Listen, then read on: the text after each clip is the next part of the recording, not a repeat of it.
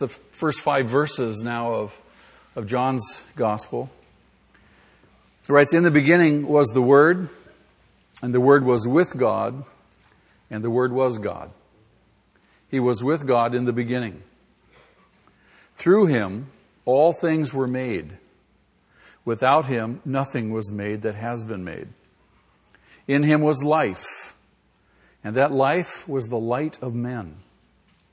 The light shines in the darkness, but the darkness has not understood it. In the first couple verses we saw last time, John introduces to us the Word. And he says that the Word, in effect, always was. We read that in the very first verse. In the beginning was the Word. And the idea, the beginning, the beginning of all things, the Word was pre-existent. And there were some question in the early church amongst uh, people about uh, the, the person of Jesus Christ from a number of perspectives. But one was, was he in fact pre-existent? Was he God? And uh, the uh, Gnostic heresies certainly were flooding the church and uh, they denied his deity. So John reassures us and he said, in effect, in the beginning was the Word. It's a statement that the, the Word, the Logos, or Christ as we shall come to find, uh, was in fact pre-existent. He was eternal. He existed prior to, to the beginning. And since only God is eternal, to make the Word pre-existent and eternal makes him uh, God. Do you follow the logic of John's argument there? He goes on, he says also the Word is not some impersonal force, not some impersonal principle, but the Word was with God, implying personhood, personality, uh, implying uh, active, intimate, face-to-face fellowship. Uh, we, we say things like, are you with me? Or I was with you. Meaning, I was just, I was just with you. I was hanging along. But are you with me? You understand the difference? It's a subtle difference. Same words, but this is what John's implying. That the word was with God in a sense of intimate, we are together. Intimate, face to face kind of fellowship. And then ultimately he says that the word was God. So he works his way through that formula and gives us a greater understanding of the word. And the Greek word, remember, is logos, translated English word, word. He is of the same essence with the Father, and literally, as the Word, Jesus Christ is the complete, total expression of the Father. Jesus puts it himself again later on in John's Gospel. He says, If you've seen me, you've seen the Father. He and I are one, one in absolute essence. So John's, he just opens his gospel. He begins his gospel with these dramatic and, and, and significant statements about the Word. Now, once he has identified the Word with God, he goes on now and he is going to uh, talk about the relationship between the Word and creation. And just simply more than creation in general, he's going to, he's going to talk about the relationship between the Word and life. Two words are, are unique and characteristic of John's writings. The two words are life and light. He'll introduce those two concepts in the next verses. And then throughout the gospel, you see these two themes rehearsed again and again and again. These are significant. Verse 2 states that uh, the Word was with God in the beginning. In other words, the Word was with God at the beginning of all things. So he, he was there already when all things came into existence. Verse 3 tells us, through him all things were made. Now this is interesting because there's a, a, little bit of fuzziness in terms of what people understand and how people understand this. But John uses the word through. Through him all things were made. Notice it does not say all things were made by him, but rather through him. John uses this language, he uses that word, and in so doing, he safeguards the truth that the Father really is the source of everything that there is. The relation of the first two persons in the Trinity, the Father and the Son, the first person, second person of the Trinity, in the work of creation is interesting. There is a careful differentiation of the parts played by the Father and the Son that Paul identifies in 1 Corinthians chapter 8 and verse 6. He's very studious about this. Listen to what Paul says. There is but one God, the Father, from whom all things came. Then he goes on in that verse and he says, There is but one Lord, Jesus Christ, through whom all things came and through whom we live. So it's by the Father that all things came into existence, but it was through the Son. Do you see the difference in the, in the, in the two roles? Colossians chapter 1 uh, tells us almost the same thing. Verse 16, we're told that by Him all things were created. By Him, or more literally, in Him were all things created. And then he goes on and says, all things through him and for him were created. In Hebrews chapter 1 verse 2, through whom, a reference again to the Word or to Jesus, He, meaning God, made the, the ages or made the universe. So again, we see this theme that it is through. Creation was not simply the solitary act of the Father or the Son. Both were at work. The Father created, but He did it through the Word. He did it through the Logos or through the Son. And without the Word, nothing was made that has been made, he tells us. Now, John emphasizes the role of the Word in creation, not just that it's, it's good information to know, but he, he has a, a purpose. Uh, I mentioned earlier the, uh, the effect of a heresy known as Gnosticism in the early church. And John writes, uh, and especially his epistles, to argue against this and to help the early Christians understand and know the truth as opposed to Gnosticism.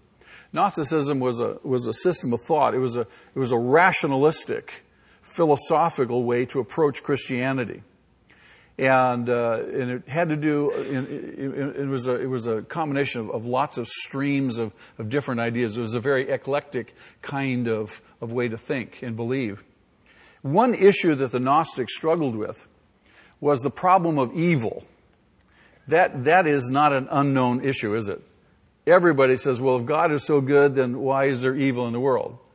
And we see this dichotomy of things uh, in, in, in, in, existence. And so uh, when you're going to share the gospel with somebody, that's typically one of the arguments that people bring up.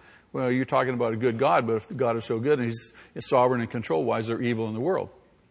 The Gnostics tried to solve that and address that dilemma.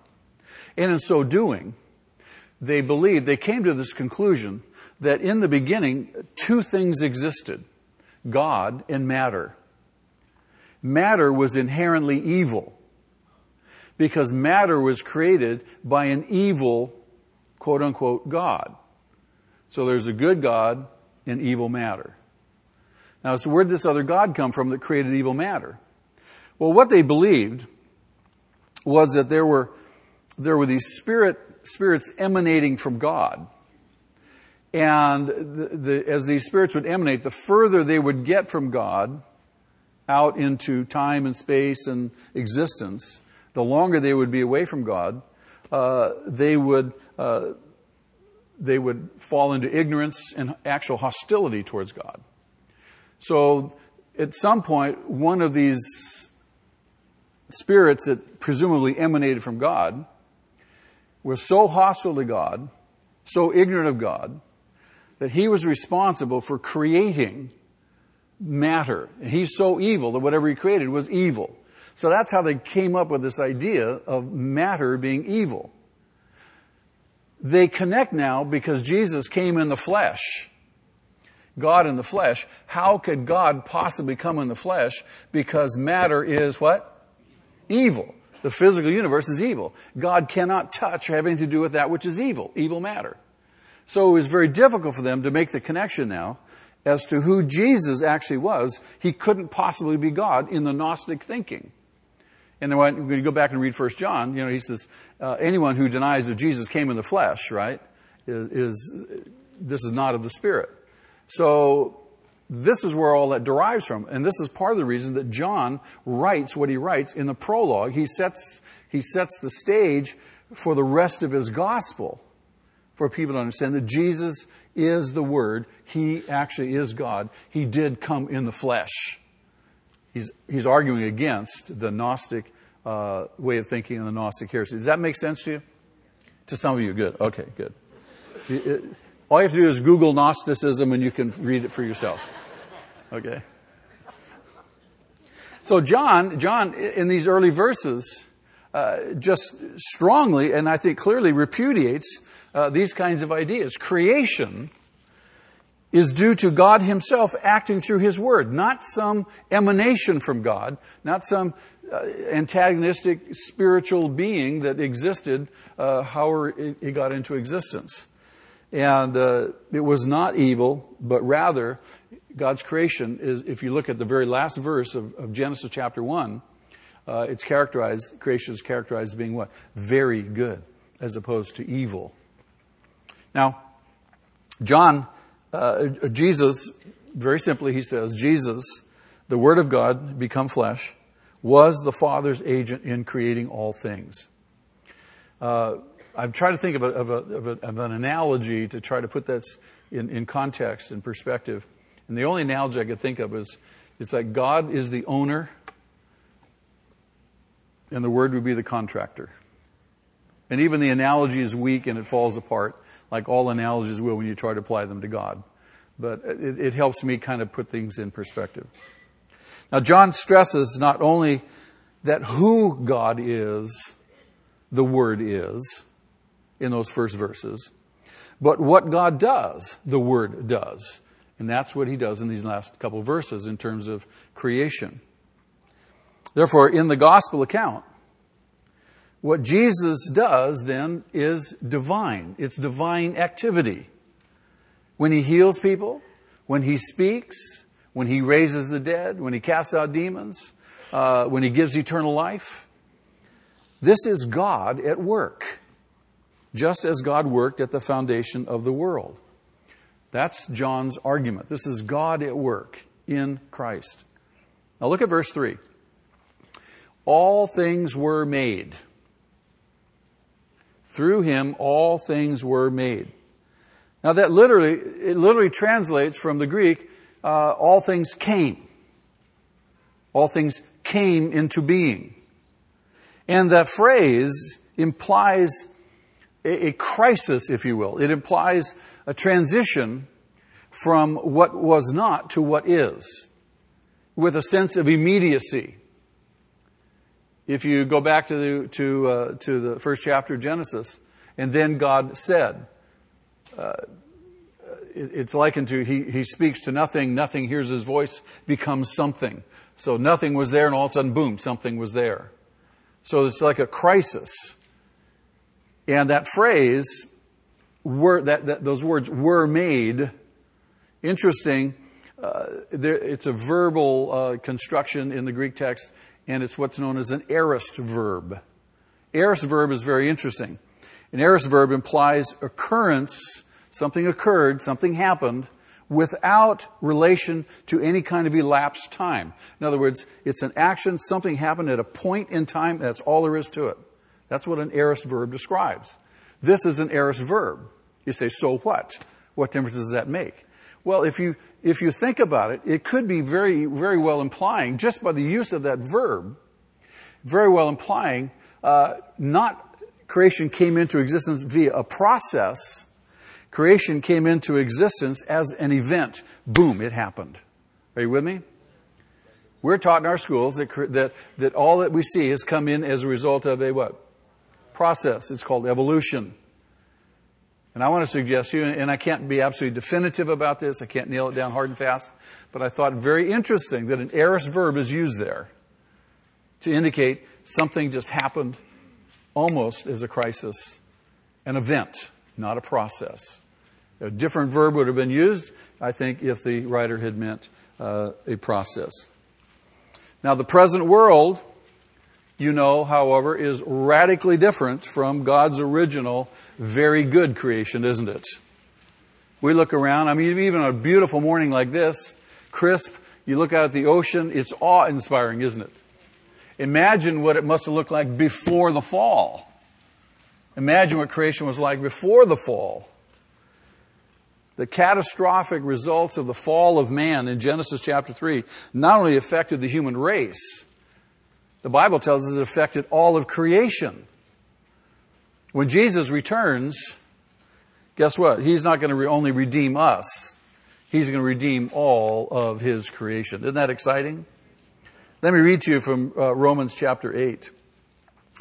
Paul talks about this in, in this passage. He says, verse 19, the creation waits in eager expectation for the sons of God to be revealed. Anybody ever waited in eager expectation for something to happen? Absolutely, all of us. We understand that. So he personifies creation here, makes it a person.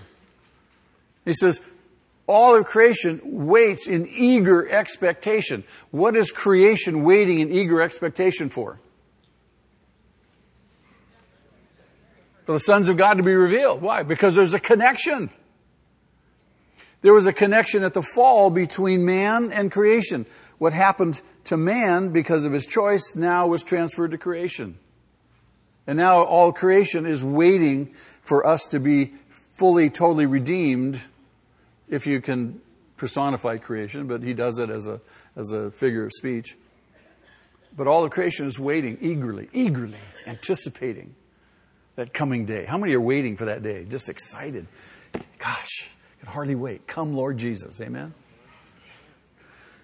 So he goes on to say, he says, For creation was subjected to frustration, not by its own choice, but by the will of the one who subjected it in hope that the creation itself will be liberated from its bondage to decay and brought into the glorious freedom of the children of God. That's just another way of saying that God is going to redeem His creation. You read other places, uh, we knew that Jesus says we're going to, He's going to recreate the heavens and the earth. We're going to have a whole new existence and, uh, in, in without the devil, without pain, without tears, without sin, without evil. Hallelujah. Come on, Jesus, right? And so all of creation now, uh, the, the creation he originally made, fallen now, subject to frustration, is yet to be redeemed. This is what we read in the scriptures. In verse 4 of John here, John moves on from creation in general. All things were made through him. He moves on from creation in general. Now he moves on to creation in the creation of life. When he says to us, In him was life. Now, I want to suggest to you that the most significant element in creation is not oxygen, it's life. It's life. Friday night, uh, one of the men of our service, you know, our church, kind of a scientific background, was reading the notes in advance. He came up to me before we started and he said, um, is the most significant element in creation. Is that hydrogen or oxygen? I said, no, you have to wait to hear. it's life. Life, the most significant element in creation.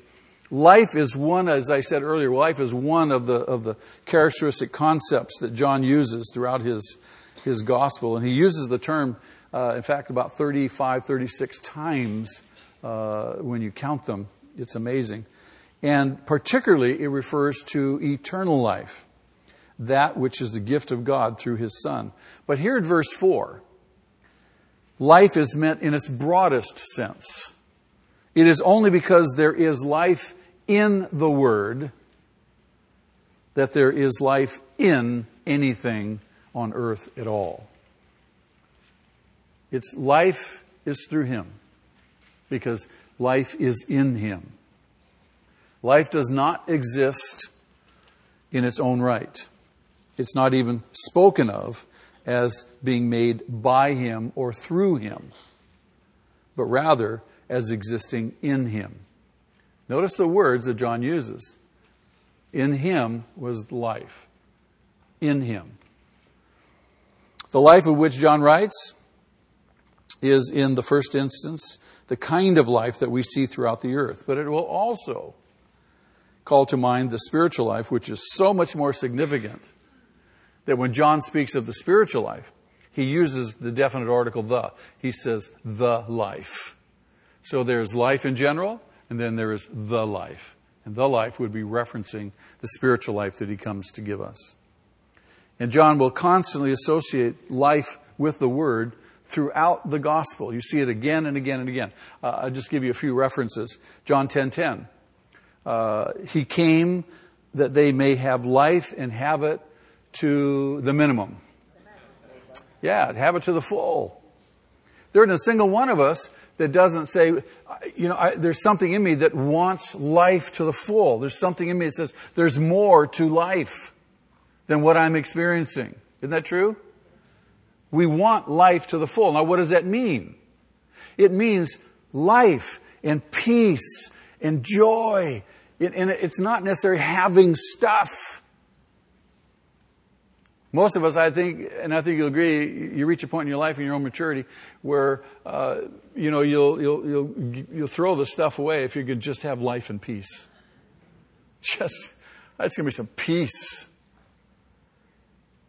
And those are the kinds of things that, that Jesus came. He's, he wants us to have life to the full here. And that obviously would include eternal life, but just in a temporal sense. Does that make sense to you? John 3.16, a famous verse. Uh, he died that we might have eternal life. Again, you know, John references life in general and then eternal life. Uh, John chapter 10 again, verse 18. He said that he had the authority to lay down his life and to take it up again. He only has that authority. In chapter 11, he is the Lord of life. And as such, he raises Lazarus from the dead. Twice, he said he was the life. In chapter 11, he speaks to Martha just prior to raising Lazarus from the dead. He says to Martha, he says, I am the resurrection and the life. I mean, you can't get any closer to the life. Him. Over in John chapter 14 verse 6, he says, I am the way, the truth, and the life. So again, you have this theme throughout John's gospel indicating uh, what he says in the very beginning, that in him was life. In him was life. The basic source of all life is the Father, who John says, has life in himself, so he has granted the Son to have life in himself. John chapter 5, verse 26.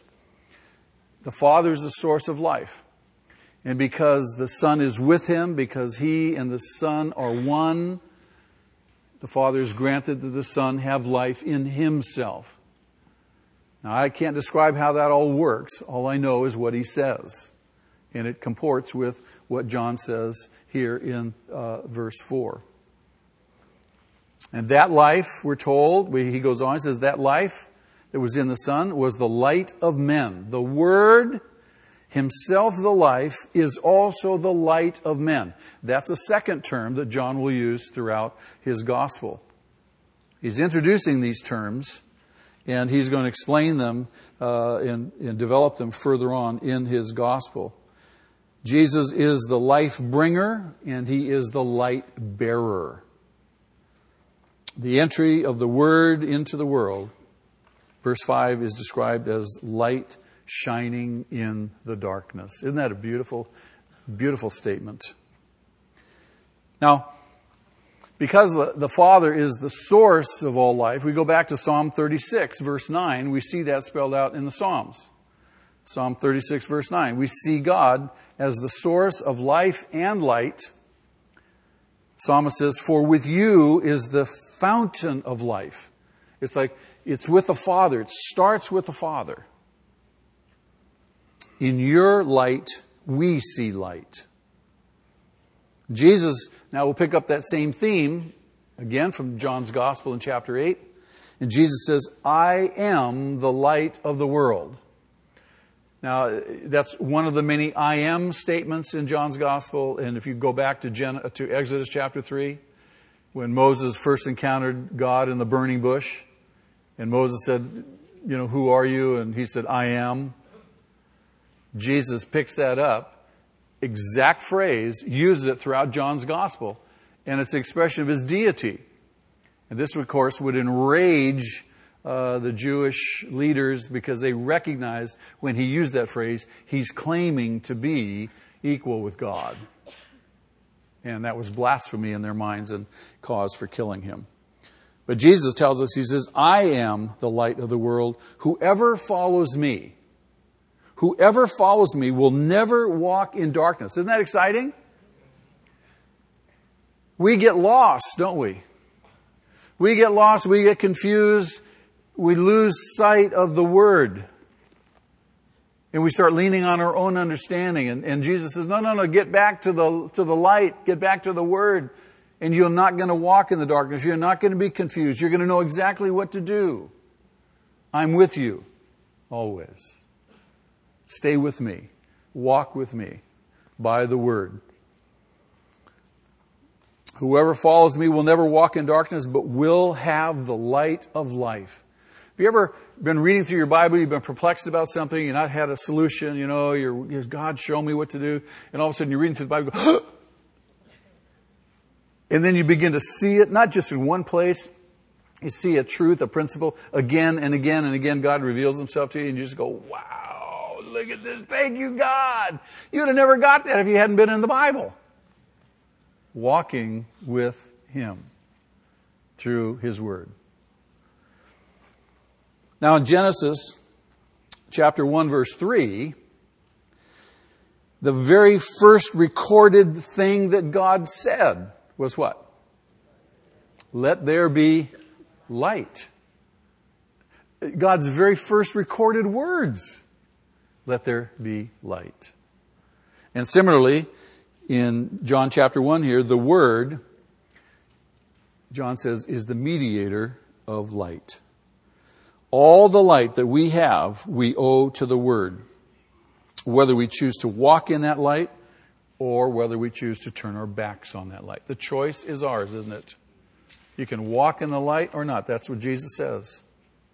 In addition to its connection to life, light carries its own significance as seen in the contrast between light and darkness.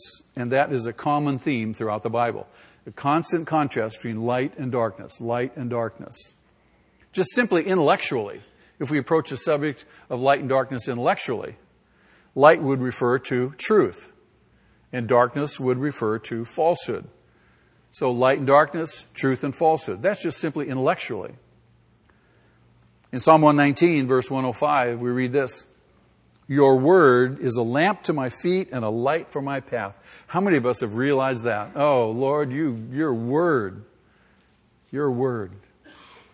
In Proverbs chapter 6, verse 23, for these commands are a lamp, this teaching is a light, and the corrections of discipline are the way to life. How many love to be disciplined? How many know it's a way to life? How many, how many know that when God disciplines, he's, he's correcting your course? He said, this is the way. You got off the path. And notice, it's discipline is associated here in that verse with, with God's commands, which are, are, are designed to bring us life. God says, this is the way, walk in it. 2 Corinthians chapter 4, verse 4.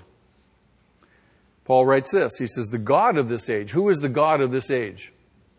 Satan, the devil, the God of this age, has blinded the minds of unbelievers so they cannot see the light of the gospel of the glory of Christ, who is the image of God. Uh, people can't see it. I, I, just, it's a constant source of amazement to me. Sometimes I forget this. I'll be explaining the gospel to somebody. I'll say, Do you understand that? Does that make sense to you? Yes, yes. Do you want to receive Christ? No. I said, Can't you see it? They can't. They can't. And it's just, I just have to remind myself these people are blinded by the devil. That's what Paul tells us. In Romans chapter 2 verse 19, Paul speaks to the Jew. He speaks to the Jew as the one who has the truth, one who has the law, and, and God meant for the Jew to take the law and to take God's word to the, all the peoples around them. Rather than being infected by those people, they were to be evangelists and emissaries of God's truth to the people around them. But he speaks to the Jew who has the truth as being one who should be a light for those who are in the dark. And to their shame because they did not fulfill their stated purpose. So intellectually, light refers to truth. Darkness refers to falsehood. Morally, we see the same contrast. Morally, light refers to holiness, and darkness refers to sin. Romans chapter 13. The night is nearly over. The day is almost here. You see the contrast right there. Night and day. Night and day. So let us put aside the deeds of darkness and put on the armor of light. In other words, this becomes now not just an intellectual issue, it's a moral issue. Light and darkness. 2 Corinthians chapter 6 again, verse 14. Do not be yoked together with unbelievers. And this is a very, very important principle. God said to his people in the Old Testament, don't intermarry with the people around you because they're going to drag you off into idolatry. Did they listen to God? No, they got, they got unequally yoked. The principle too for us is don't, if you're a believer, don't get into a business partnership, don't get into a relational partnership with someone who doesn't believe like you do, who's a non-believer.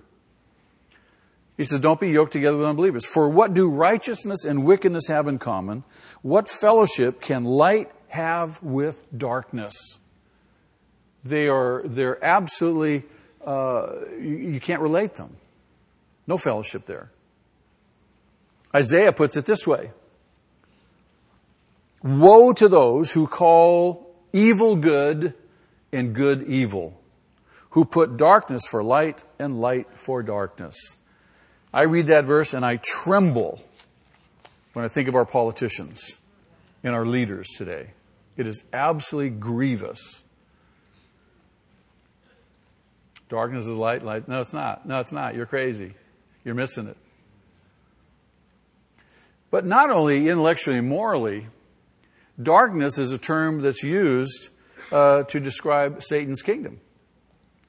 In Colossians chapter 1 verse 13, Satan's kingdom is called the domain of darkness or the kingdom of darkness. But Jesus is the source of life and the light that shines in the darkness of the lost world. He says, I have come into the world as a light so that no one who believes in me should stay in the darkness. You know, I, would say that most people really don't want to live in the dark. and, and they, they want to come in the light. But John says over in chapter 3 men love the darkness. They don't want their deeds. We talked about take, having our masks, taking our masks off, quit pretending, that sort of dynamic. It's hard to do it. It's, it's more comfortable just to keep your mask on, isn't it?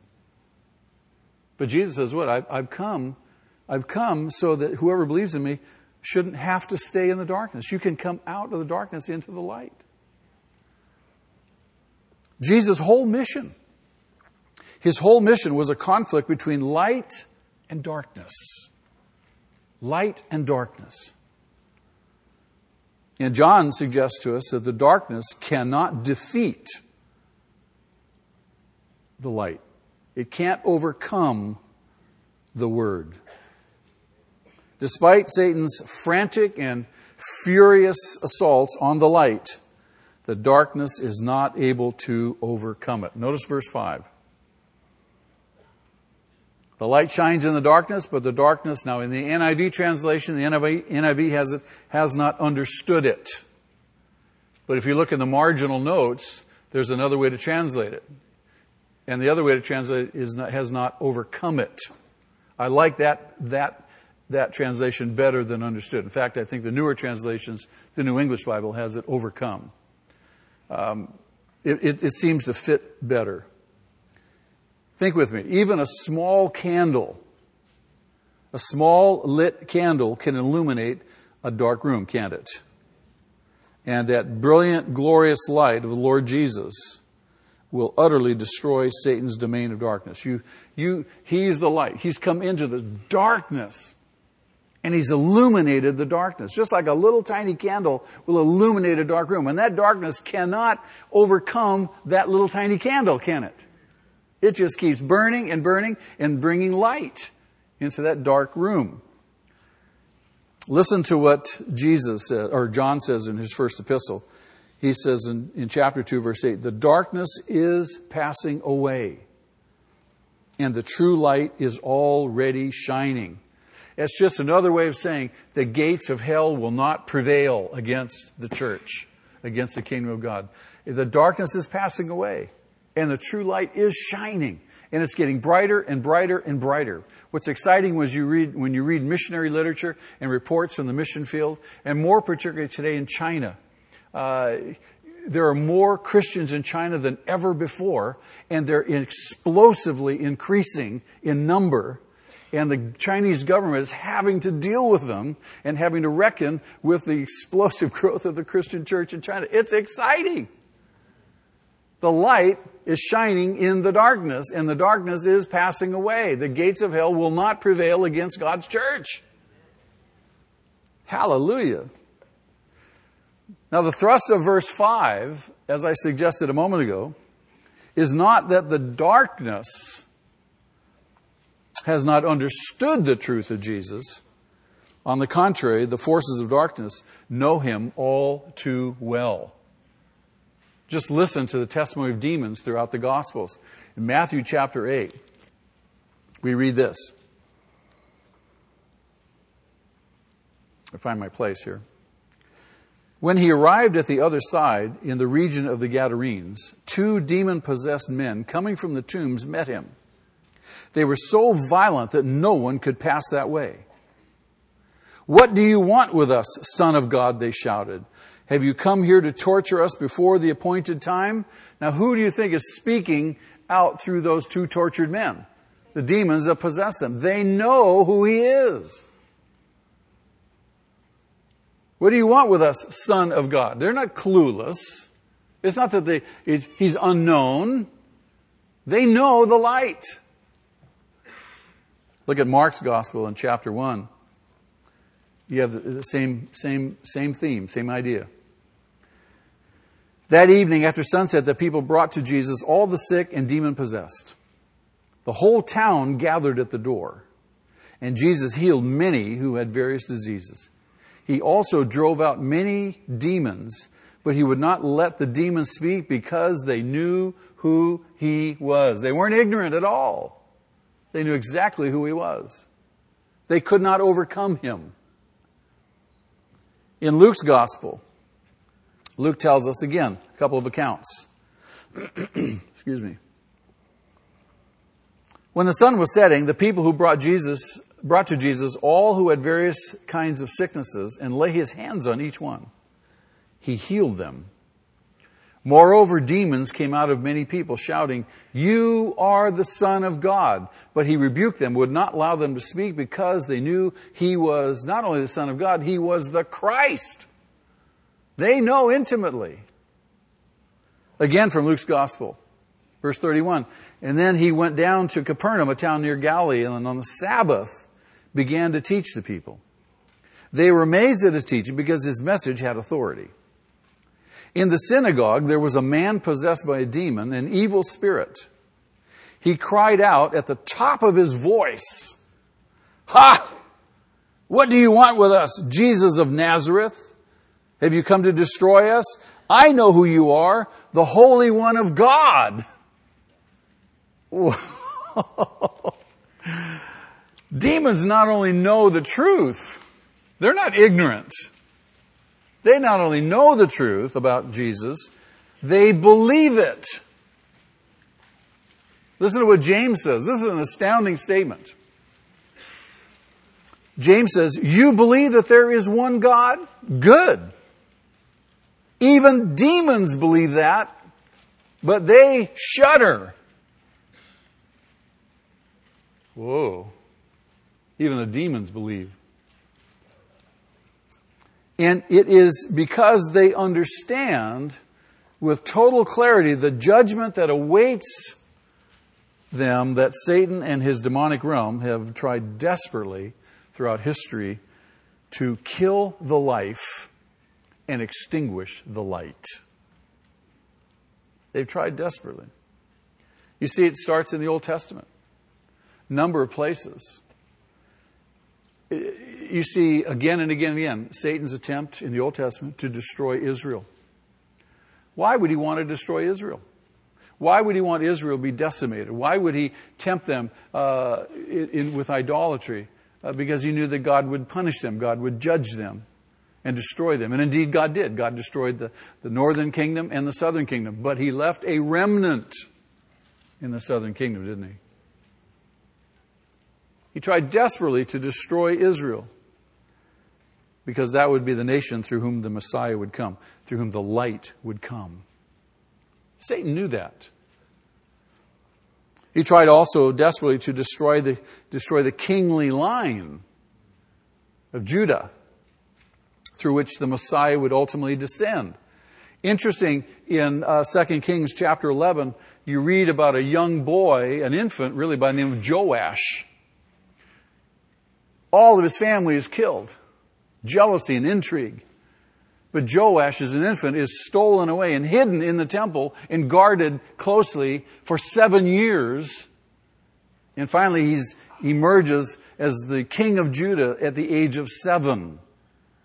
But he preserves the kingly line and he is saved from assassination miraculously.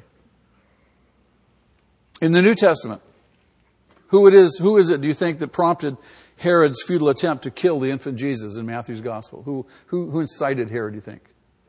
The devil, absolutely. Why? Trying to destroy this young boy. Not only that, he tried to destroy what? Mary and her reputation, huh? Absolutely. You find also in Matthew's Gospel, chapter 16, that, or uh, early on, early on in that passage, where Satan tempts Jesus at the beginning of his ministry. How, how did Satan tempt Jesus? What was, the, what was the essence of that temptation? Avoid the cross. You don't have to go there. Go the easy way. Look, I've, I've given you an easy way. All you have to do is bow down and worship me, and man, I'll give, you it, I'll give it all to you. You don't have to do the cross. He still tempts us to do the easy thing, doesn't he? If you face a fork in the road in, in, about what to do in your life, chances are take the harder fork. The temptation of the flesh is to take the easier way, or take the harder way. Take the more difficult. That requires you to trust God. That requires you to depend on Him, not on your own strength. So Satan tempts him at the beginning of his ministry, but later on, you see that Satan comes back and tempts him again. But this time, Satan tries to get to Jesus through his closest friend, Peter. And Peter says the very same thing. You don't have to do this. No, no, no. And Jesus says to him, What? Get behind me, Satan, not Peter. Get behind me. So here's Satan behind the scenes. Peter is a, is a dupe he doesn't know. You and I don't know when Satan's using us. But he incites us, just like he incited Peter. Even Satan's seeming triumph at the cross, in reality, marked his own ultimate defeat. Listen to what the, the Bible says about that. Colossians chapter 2. And having disarmed the powers and authorities, I mean, he's talking about the demonic realm there. He, meaning Jesus, made a public spectacle of them, triumphing over them by his armies. No? How did he triumph over them? By the cross. So here's Satan. He said, We got him. We got him. We snuffed out the life and the light. Finally, we got him. He's dead as a doornail. Imagine the glee in hell. But on the third day, what? He rose. You can't keep a good man down. I don't mean to trivialize the resurrection, but the best man, you can't keep him down. The writer to Hebrews says the same thing. He says, Since the children have flesh and blood, he too shared their humanity, so that by his death he might destroy him who holds the power of death, that is, the devil. The devil, without even realizing it, destroying Jesus, thinks he's got the victory, but it turns, up, turns back on him. He gets killed. 1 John chapter 3 verse 8. He who does what is sinful is of the devil. Whoa. And the idea is, it, it, the, the verb there is in the present continuous tense. If you keep on sinning, you're only giving evidence that you're of the devil. You're not of God. Don't tell me you're of God if you go on sinning. You're of the devil. You fall into his clutches. You're deceived again. He says, because the devil has been sinning from the beginning. So again, this picture of ongoing activity. The reason the Son of God appeared was to destroy the devil's works. The implication is, so don't you go on sinning. Don't you keep doing it because Jesus came to destroy all that. Duh. And similarly, unbelievers, unbelievers are eternally lost. Why are unbelievers eternally lost? Because they don't know the truth or because they reject the truth? It's because they reject it. Listen again to the Apostle Paul in Romans chapter 1. He says it absolutely clearly. Verse 18 The wrath of God is being revealed from heaven against all the godlessness and wickedness of men who suppress the truth by their wickedness. Does that sound like an active, willing participation in wickedness? Since what may be known about God is plain to them, or you could translate that preposition also plain in them. God has given us an inborn sense of who He is. Because God has made it plain to them. For since the creation of the world, God's invisible qualities, His eternal power and divine nature have been obscurely seen, being understood from what has been made, so that men are without excuse. Did I, did I do something wrong? What is it? Clearly? Did I misread it? Oh, have been clearly seen, being understood from what has been made, so that men are without excuse. Nobody on judgment day is going to be able to stand before God and say, I didn't know. It was a little fuzzy. I wasn't clear. You didn't make it clear enough to me. God says, No, no, no, no. I made myself clearly seen to you. Well, how'd you do that? Through what I made. All you had to do is look around. All you had to do is look around. Smell the rose, buddy. And wonder about the aroma. Where'd that come from? How'd that get there? Wow, how come it's so pleasing? Whoa. Without excuse. Why? Because they reject. It's not because they don't know, they know. He goes on and he says this For although they knew God, I want to submit to you, every single person down in the deepest part of their being knows God. Well, you know, I don't know. I don't know about that. I, I, I'm a, I'm agnostic. I'm not sure. Shut up.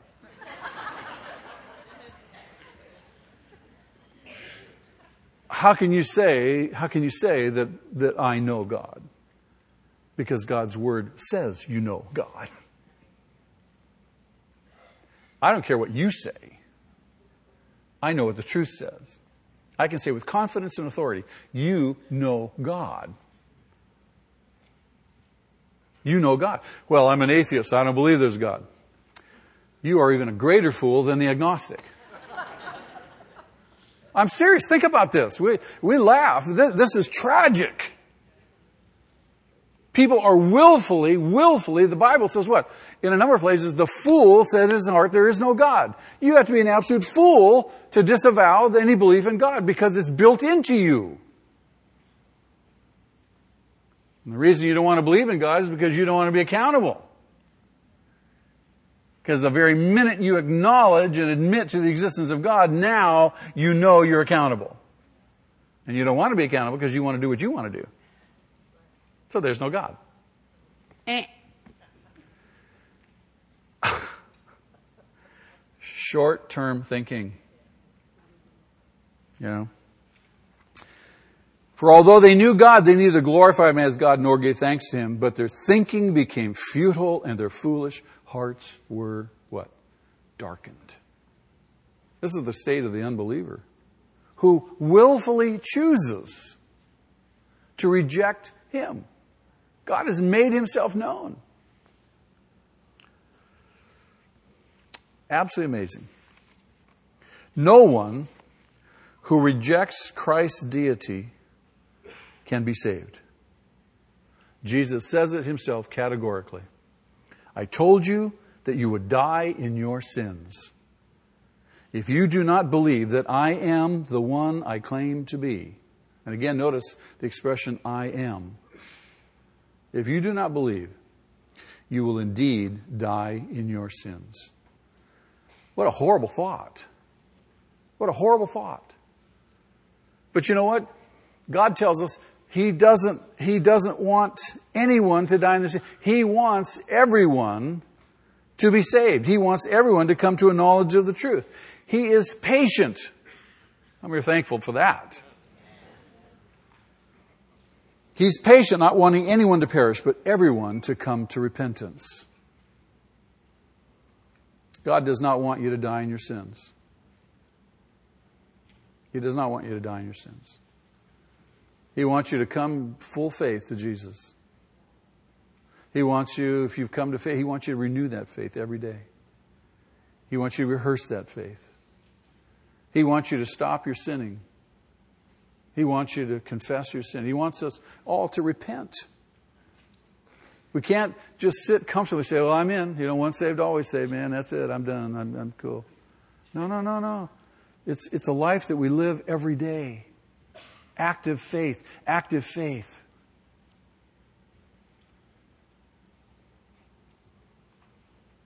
If you're here this morning and you don't know Jesus Christ, I mean, really know Him, you know about Him. I grew up Roman Catholic. I knew about Him. I didn't know Him until one day, thankfully, He came and opened my eyes. If you, if you don't know Him, you can this morning. You can acknowledge that you're a sinner, that you're a liar, you're a thief, a murderer, adulterer, immorality. All this stuff marks our lives. We're all guilty. But if you're willing to repent and turn from that and turn to Him, receive forgiveness and cleansing.